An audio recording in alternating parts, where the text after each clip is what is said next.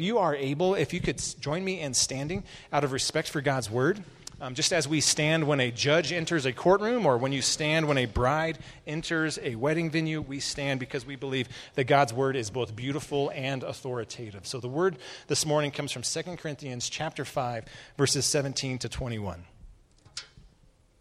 Therefore, if anyone is in Christ, he is a new creation. The old has passed away. Behold, the new has come. All this is from God, who through Christ reconciled us to himself and gave us the ministry of reconciliation. That is, in Christ, God was reconciling the world to himself, not counting their trespasses against them, and entrusting to us the message of reconciliation. Therefore, we are ambassadors for Christ, God making his appeal through us. We implore you on behalf of Christ, be reconciled to God. For our sake, he made him to be sin who knew no sin, so that in him we might become the righteousness of God. This is God's word. It is true, and it's given out of his love. You may be seated.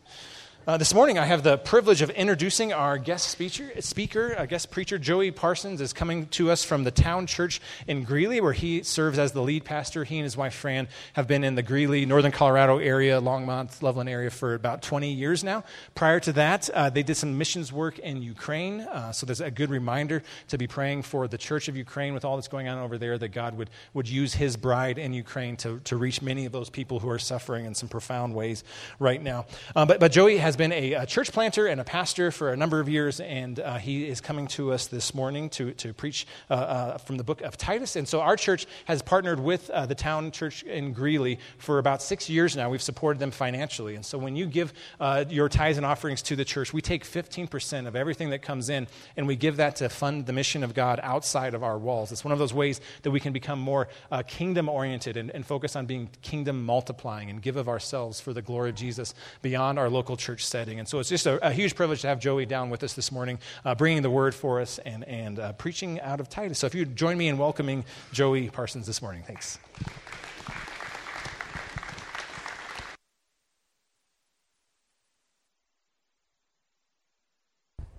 Did I t- turn that? Uh, yes, I did. Good, good, good. Hey, it is really good to be with you guys. Um, do you like tables? Do y'all like this? Yeah, I love this. I so wish we could do this. We're currently in a building that's ah, it's probably about 100 years old, and it's got pews. Does anybody know what pews are? yeah, yeah, yeah, yeah. I'd take the tables any day. It is really good. It is really good to be with you guys. I've heard a little bit about you. I've only been in Greeley. We moved to Greeley a year ago. Um, I won't give you all the details about how we got there, but it's uh, it's been it's been quite a journey, and it's been good to connect with some others in this whole Acts 29 network thing. I'm actually a pastor in another denomination, but helping out with, uh, with an Acts 29 church that you guys have been a part of for, for quite a while. So thank you for your love and your care for us up in the north. We really, really do appreciate it. So I'm going to um, invite you to open up to Titus chapter 3. This is where we've been, so you're going to get a sermon that we did pretty recently. We just finished up uh, in Titus. So, Titus is a book that was written by, it's a letter that's written by the Apostle Paul to his good friend Titus. He's in um, Crete and he is planting churches. He's going around and he's trying to get churches established. So, we're going to we're gonna just do, I, I probably should, I get two hours to preach, right? Is that right? Oh, you did not think that was funny at all. I'm not preaching for two hours. Somebody's a guest here and they're like, oh my gosh, how do I get out of here the quickest? Uh, no, I'm only going to do two hours, just an hour and a half or so. That, that should be fine. No, we're going to look at Titus. It'd be great to do a whole overview of the book, but I'm not going to. We're just going to get into chapter three, these first few verses, one through the beginning of five. So, um, I'm going to invite you as we go through this to keep the text in front of you if you have it on your phone or if you have a physical Bible. Keep it in front of you because we're going to refer to it a lot and see what God has to say to us this morning from His Word. So I'm going to read again scripture from Titus chapter 3. Remind them to be submissive to rulers and authorities, to be obedient, to be ready for every good work, to speak evil of no one to avoid quarreling, to be gentle, and to show perfect courtesy toward all people.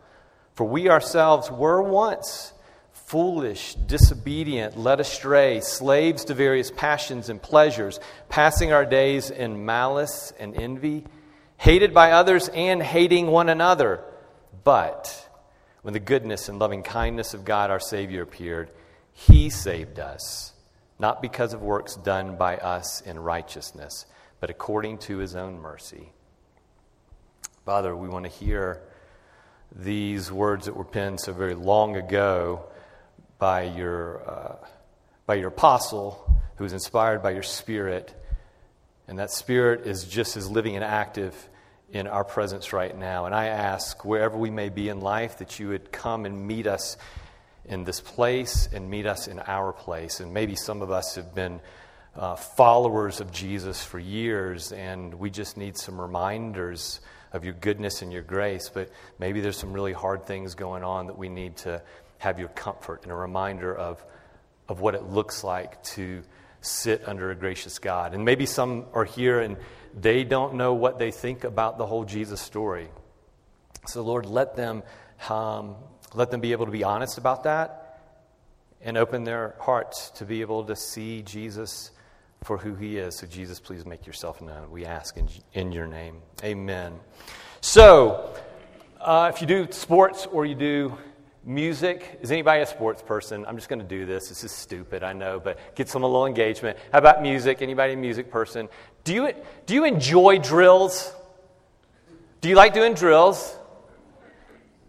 Some people really like enjoy doing drills.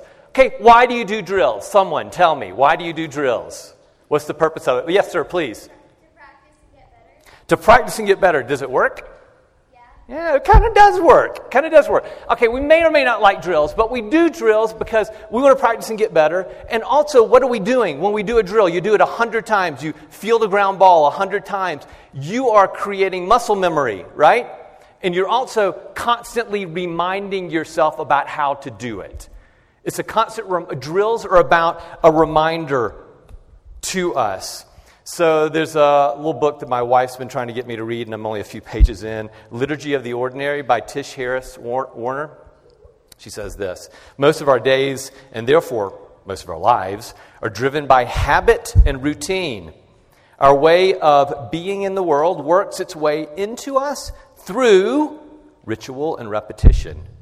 We are shaped every day, whether we know it or not, by practices, rituals, and liturgies that make us who we are. What are the liturgies? Liturgies, routines of our life. Well, part of what we do, part of what you all are doing when you gather together is remembering. Our liturgy is about remembering and then reminding one another of what is, what is true and what is beautiful and what is, what is good. So you get to the end of Titus chapter 2, and Paul says this Declare these things, exhort and rebuke with all authority. Let nobody disregard you. And then he f- flows right into ch- chapter 3 and he says, Remind them. Remind them. So Titus is about, the whole book is about how to live in grace community. The whole book is about this. So as we come into this, this is what I want to look at. Grace communities constantly remember. Grace communities, and I would say that's what the community of Jesus is. A, a, church is supposed to be a grace community. Grace communities constantly remember. Remembering is something that this book, the Bible, has been telling us from the very beginning to keep doing. We have passages like this. So, this is in the old part of the Bible, in the book of Deuteronomy, early on, this, this section that's called the Shema says this Hear, hear, O Israel, the Lord our God, the Lord is one. You shall love the Lord your God with all your heart, with all your soul, with all your might. And these words that I command you today shall be on your heart. You shall teach them diligently to your children you shall talk of them when you sit in your house, and when you walk by your way, and when you sit down, when you lie down, when you rise up. You shall bind them as a sign on your hand, and they shall be on the frontlets between your eyes. You shall write them on the doorposts of your house and on your gates. This is what we've been told from the very, very beginning. We're very forgetful people. The older I get, the more forgetful I realize that I actually am. We need to constantly remind and be reminded. So much of what we do and so much of what we need from each other in community and in worship is this form of remembrance. You might call it even meditation. how you're thinking on the things that we need to remember. Not in a sense of living in the past, but of bringing what is true and good into our present moment and our situations. We need this. I have had, I am not going to tell you the details of it, but quite a week this week. And I have needed some deep reminders of what is true. And I fortunately, though I was uh, felt like uh, on an island for quite a bit of the week, I had a group of guys, five guys, we got together a few nights ago, and they reminded me what is true, and it was breathing life into my soul. You might say, in a sense, saving me. If we uh, look at this as we move forward, I want to consider what it is we're supposed to be remembering. And this is for the, Paul is writing to Titus, who's doing this church thing. He's talking to people who have experienced the grace of God, who've begin to follow Jesus, and he's telling him, he's telling them, he's telling Titus, hey, you need to remind these people who are followers of Jesus of some certain things. If that is you, then this is applicable for you. If you're not, if you're just checking out the whole Jesus thing, these are the kind of things you get to remember. These are the kind of things that you want to hear and that you need to hear. What are those? There's, there's three things who we are, who we were, and who He is. Three areas. Is it up on the screen behind me? Do I have it? Did I send those? I may not even send them, sorry. Who we are. So, who we are for the world, who we were in the world, and who He is that makes us new and different. So, I want to just go through this as Paul goes through it. So, Paul lists seven things. It's in verses 1 and 2. Check this out. He, he reminds them of these seven things. You can, you can look at them again. We're going to walk through them in just a second. These are all descriptions of who we are, who we are to, to be, how we are to live, how we are to be in this world, and for the sake of the world. This, these are things he's saying, this is who you're to be for the sake of the world. But Paul's, Paul's been given all kind of characteristics for who we are as grace people throughout the whole letter. And much of it was an emphasis on how we're supposed to live as community, what those characteristics look like for us to be together.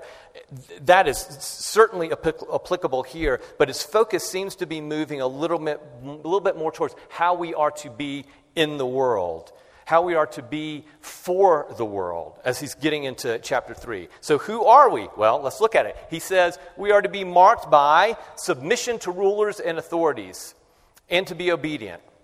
Okay, we love that one, right? Submission. We love the idea of submission, don't we? Of course we do. Not. All right, so certainly not all laws, I just want to get right into it. Certainly not all laws, all governments and social structures of Paul's day were good and just. Paul wasn't saying, oh, because all thing, all laws are good, you must submit. That's not what he says. Paul knew that things were not always good and right with the social structure and the governments, but he still says we're to be submissive and we're he still says we're supposed to be obedient. What does this mean? Well, I think it means our freedom in Christ frees us to submit and to obey laws that we don't like. I, uh, the street this close to my street, it's got little, it should be 55 miles an hour speed limit, and much of it's like 30 and 35. I don't like that. It should be other, otherwise. I know some people really think seatbelt, and I'm not getting into it, seatbelt laws, they're, they're bad. Uh, okay, that's your issue. We won't, go, we won't go there right now. There are certain laws that you may or may not like, but a new identity and submission to Christ actually frees you and frees me to obey and submit to laws of the land, even when we don't like them. Submission to Christ actually frees us to obey things that we don't always like. And then, because you got to address this, there, there are things that you may truly believe stand in opposition to a healthy society or to the character of God. And therefore, you may make a choice to disobey. We're still to do so with submission. Okay, meaning what? Humbly accept the consequences, if that is what you truly believe is the right thing to do. We have examples of this in Scripture, stories of Daniel and Shadrach and Meshach, right? They were, they were told to do something, bow down to a God that is not Yahweh, the true God, and they said, respectfully, we, we must disobey. Now, in their case, they got delivered, but you're not guaranteed that. So, so if there is something that you feel like you must stand against, man, their respectful approach, their civil disobedience was done while counting the cost. So it's got to be with us. I'll let you pick up with that another time, okay? I'm going to keep going. He goes on, rather than being marked by disobedience and disrespectful to those in authority, constantly fighting for our personal preferences, he goes on in verse 1 to say, We are to be ready for every good work. We are to be on the lookout for where we can do good for others, even those who are in authority. Are we on the lookout for how we can do good to others, even those we may disagree with? Even those that are in authority that we may disagree with. How are we on the lookout for that? And then he moves on from, uh, to, to more from this general submission and works of goodness in society to more of an interpersonal relationship. So he, this is in verse 2. He says, To speak evil of no one, to avoid quarreling, to be gentle, and to show perfect courtesy toward all people we are to work and to speak for the good of others, even those who may consider us their enemies. This involves avoiding fights. And not avoiding fights because you're a coward, right? There's ways to avoid fights just because you're, you're afraid. But this isn't what he's talking about. This is not what he means by this. It's not that we're afraid of the fight, but we avoid it because we're seeking to care more for people than win our way And when disagreements do arise, and maybe you do have to get into fight one way or the other, how are we to handle them? Well, Paul tells us with gentleness and courtesy toward all people. Not just the people that you kind of like, he says, towards all people. This is who we are to be as Jesus' community. We are to be for the good of others. We are to be for the good of the world and not just toward our friendly neighbors who like and agree with us, but those who may view us as their political, social, and religious enemies. And we are to be this because it's actually a new identity.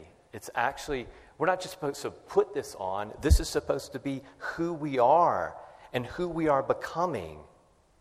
So I'll throw this out there to you. This isn't one of the questions that'll be up on the screen, but you can later on, but you can think about this. Is this what the world experiences from us? That we are genuinely for their good. Not necessarily for everything that everyone believes and everything that everyone does, but do people who maybe you do disagree with, do they know that you are for them? And even at times, do they know that you're for them at your own expense? So, moving into this second one, who we are, who we were, he then contrasts this way of being with, starting at verse 3, who we ourselves once were if we are now followers of Jesus. So, this is who you are. You are.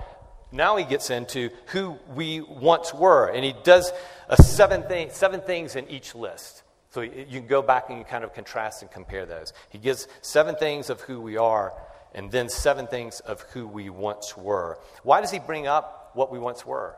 I mean, isn't that, isn't that the past, the old identity, something we should move past and forget? Well, that is a very fair question. And there's aspects of, of truth to that. But there's something about remembering it that's important. For starters, I'm sure they who Paul is writing to were like us, not always living out of their new identity, but falling back into what they formerly were. I'm sure they were doing that because I do that. I'm assuming they weren't that much different. Well, why then, why then does he say, say it like it's a thing of the past? Like if it's something that we keep struggling with, why, why talk about it as if it's a thing of the past? Well, th- this is this is who we were before grace appeared, before grace captivated us. And when I forget this grace, this old thing starts to show its ugly face again. Grace is the thing that's going to make you different. And sometimes when I forget grace, that old stuff starts to surface. So I think he says, we need to remember this. Remember this. What is this old man? Well, he is foolish. he's, sorry, am I doing something wrong with this? Should I? Okay. I can move it down a little bit. Move it up more? Okay. Sorry. That's just to keep you awake. Now you probably can't even. Can you hear me? I can be really loud, so we can get rid of the mic altogether. So this is what he says: Who, who, who are, who were we? He, he is foolish. He's disobedient. He's led astray, a slave to various passions and pleasures, passing the days in malice and envy, hated by others and hateful towards others. This is what, what I want to be freed from, and this is what we can be freed from. This is what we are being freed from. When we live this way, we're not living out our new identity. So when these things, when we start seeing these things in our life and we claim to be a follower of Jesus, we're not actually living in our new identity. So what, what is this? Or do we all have split personalities? Yes. I don't know what else to say. I mean, maybe that's not the best way to say it, but I don't know what else to say. So if you have if, if you were a, a child, maybe raised in an orphanage, and let's say that orphanage did not treat you well, so you had to kind of hoard for yourself. You had to protect the things that you possess. But you're adopted early on into a family. They give you their name, they give you a room, they give you food, they give you love, they give you absolute security. It's absolutely secure. There's no question about who you now are. But all of a sudden, that child starts protecting his toys. He starts fighting against the other kids. And he starts hoarding food. And he doesn't want to sleep in his bedroom, he wants to sleep under the stairs. What is he, what is he doing? He has a new identity. He has a new idea. Is that understandable that that would happen? Absolutely. It's absolutely understandable that he's living in that old identity because that old identity got, has to get weeded out of you over time but what is actually true about his identity. Does he need to hoard? He doesn't need to hoard. His identity is secure. He is loved. He has a new name. I think for us, we can so often live as if we are still orphans. And in Christ, you were adopted into a family who will never leave you or forsake you. So, knowing that, why does Paul bring this up as something to remember? Why remind them of who they were? Like, if we want to forget it, why, rem- why remember it? Uh, for me, this is extraordinarily helpful and practical. And I think as community, we got to keep remembering. Why? Well, here are, some, here are four thoughts. Consider. One, we got to honestly face the present struggles. When we see these old ways in us, we don't want to just justify them and sweep them under the rug like it's no big deal, because these old ways, they actually are a big deal. We need to own it. We need to remember this old way is not just harmful to us, it brings harm and hate to the world around us. And we need to identify it when we're living this out. It's hurtful to us and it's hurtful to the world around us. Secondly, the reminder, it keeps us humble. We're no better than anybody else that we are tempted to judge. When we see this in other people, we need to remember that's who we were, and that's what comes out of us still. It keeps us humble. Thirdly, I think it helps us relate to others. The reminder helps us not be so far removed from others who have not encountered grace, who haven't experienced that new life. Keeping this memory close is it's not to make us depressed. This isn't to beat yourself up. It's to make you accessible, relatable, not holier than thou. And then, fourthly, ultimately, the reminder of who we are without Him fosters great gratitude for what God has done and is doing and what He will do. Remembering. It's coming all out of all of this from where does this change of identity come? Paul continues in verse 4. He says, But when the goodness and the loving kindness of God our Savior appeared, He saved us. What or who makes us different? What brings us out of the old into this new way of life? What brings us into this new identity? According to what Paul says, it's God, but specifically, it's the goodness and loving kindness of God. And this God has appeared to save us. We're, okay, appeared in what way? Well, where does he appear? What has Paul been talking about in the whole letter that you all haven't just read? But what's he been talking about? He's been talking about the appearing of Jesus. Jesus is the goodness and loving kindness of God to save. He came, He appeared. For, for what purpose? Well, to be that perfect man. He, he came to, to be the one that Paul is describing, all these good characteristics of the new identity. He actually is all of those things perfectly. He also came to face the old man. He didn't, he didn't sweep the old man under the rug. He didn't just wipe the old man away. He came to face the old man and then to deliver us out of this body of death, which he calls it someplace else. The, the dying humanity, he came to save and to rescue into a new and a truer one. What does this mean about him? What does this mean about him, and what does it mean for us? God knows all of your old man stuff. He knows it to the deepest, darkest parts of your soul, all the foolishness and disobedience and wandering and slavery to passions and, and pleasures and living in malice and, and envy and being hated by others or hating others. And yet, knowing this, knowing this, knowing this perfectly, Jesus still came. He still entered into this existence and this world. He could not just stand back and ignore what we call sin he couldn't just stand back and ignore the harm that we bring into the world, nor could he let it last forever. And at the same time, no degree of sin, no degree of disobedience, no degree of, uh, degree of wandering from him can ever be too far that his goodness and his kindness cannot reach. One of the old prophets, Isaiah, said, Behold, the Lord's hand is not shortened and it's not so short that it cannot save, or his ear so dull that it cannot hear. Jesus is not shocked by our foolishness that we are hated by others. He's not shocked when someone hates you, nor is he actually, he's not shocked when you are hateful to others. He knows what one old TV show called The Dark Passenger. He knows that better than we know it ourselves. And with the knowledge of who we are and who we were, or the monsters that can, can be, he willingly appeared.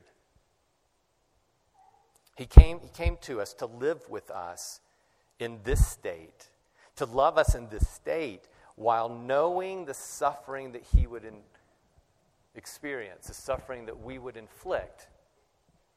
He, he knew what he's stepping into. How, how, how open are you to willingly walk into situations to love people that you are quite certain or going, are going to reject you? How willing are you?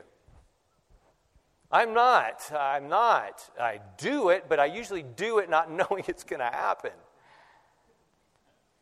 Knowing that he would f- face this, he still came. He came to rescue from the old deadly and dying humanity.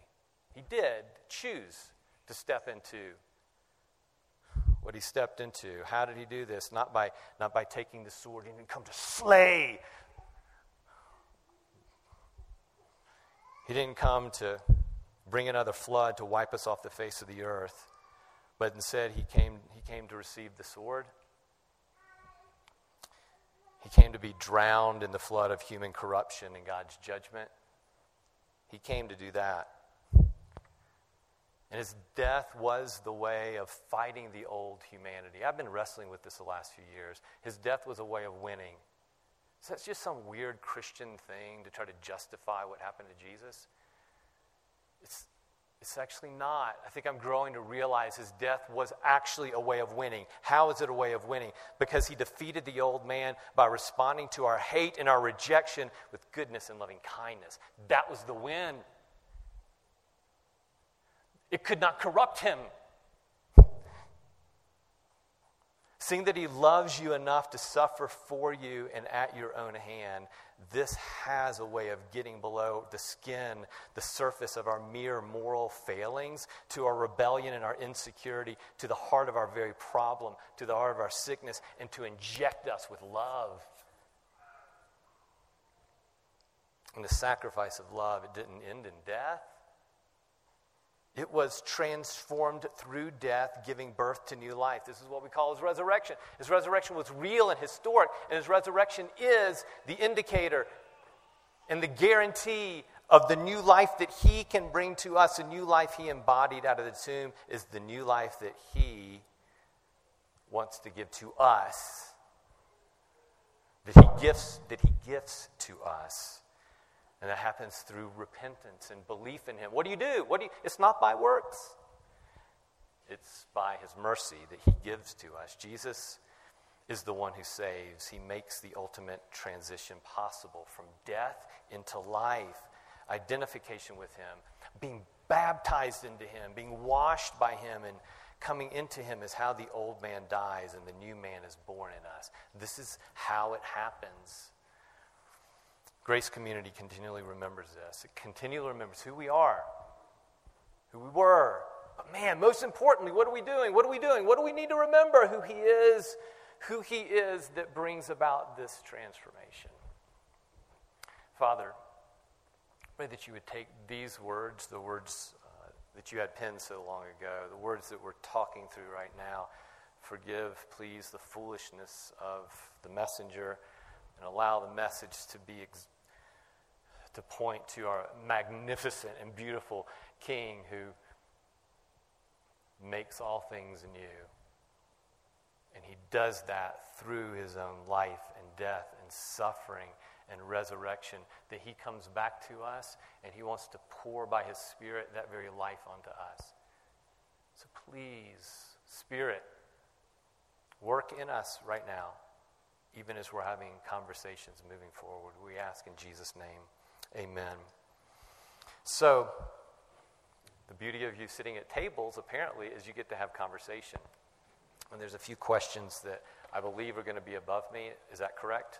Okay. A few questions. So, if you are if you're a guest, you're visiting, or you're not even sure about the whole Jesus thing, please understand this is not a time that you have to strip yourself naked and tell everybody all your deepest, darkest secrets. You certainly may, but that is not what you have to do. This is a place, we want this to be a safe place for you to process. And if you are a follower of Jesus, we want this to be a safe place for you too. So interact with each other. My encouragement is respectfully, listen well to each other and if you're a follower of Christ, be praying that the Spirit will do a work among you and use this time however God wants to use it. And hopefully, those questions are up here. All right. I hope, you, hope your discussions went well. Um, just I'm piggybacking off of what Joey said. I, I do love this aspect of our church. I think it is something unique that uh, God has blessed us with, and the fruit of it, the, uh, the, the weeks upon weeks building up, uh, week after week, of, of, processing God's word together, of being honest and vulnerable at our tables together. God, God uses those words, those comments you make at your table, and He sows those into each other's hearts as seed that produces gospel fruit. So thank you for being a church that discusses so openly and honestly where we're at. And, and thank you, Joey, for coming down to, to preach for us. That was an awesome message, a good reminder uh, for all of us of what the gospel is of, of, of, who we are, who we were, and who Jesus is. It's such a great way to look at and to get some handles for what we're talking about. So, so what we do here at Missio every week is that we want to end our morning together by responding to what God has shown us in worship. And so we can respond in worship in several ways. We can do it through singing. We're going to do two more songs here in a second. We can do it through the giving of our tithes and offerings. That's why we have our offering box back there. It's a way of responding to what God has given to us. Uh, we can respond through prayer. If you want prayer for anything, I'll be in that back corner during these last two songs. I would love to pray with you and for you. Uh, we also do it by, uh, we respond in worship through taking communion together.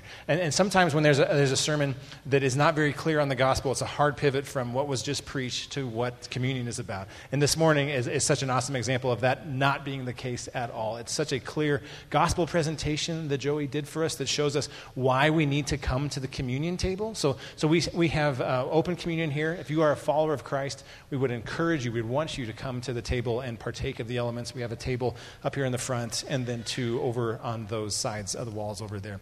But the reason why communion is so important is because of exactly what Joey was talking about this morning this idea of we are a community who needs to constantly remember who we are, who we were, and who Jesus is and what he has done for us. And so, communion is one of these amazing uh, uh, sacraments, these liturgies, this uh, uh habit we can do week in and week out that God has given us as a way of nourishing our souls and teaching us the importance of what Jesus did for us on the cross. I love how he phrased that, Joey did.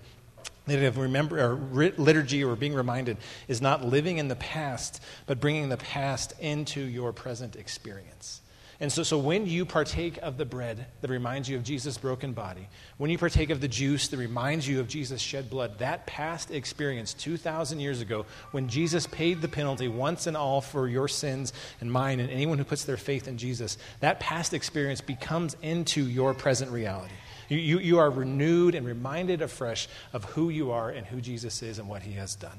So that's why I would encourage you, if you are a follower of Christ, to come to the table during these next few songs. I'm going to read this passage from 1 Corinthians where Paul, the same author of Titus, uh, says, he tells us this For I received from the Lord what I also delivered to you, that the Lord Jesus, on the night when he was betrayed, took bread.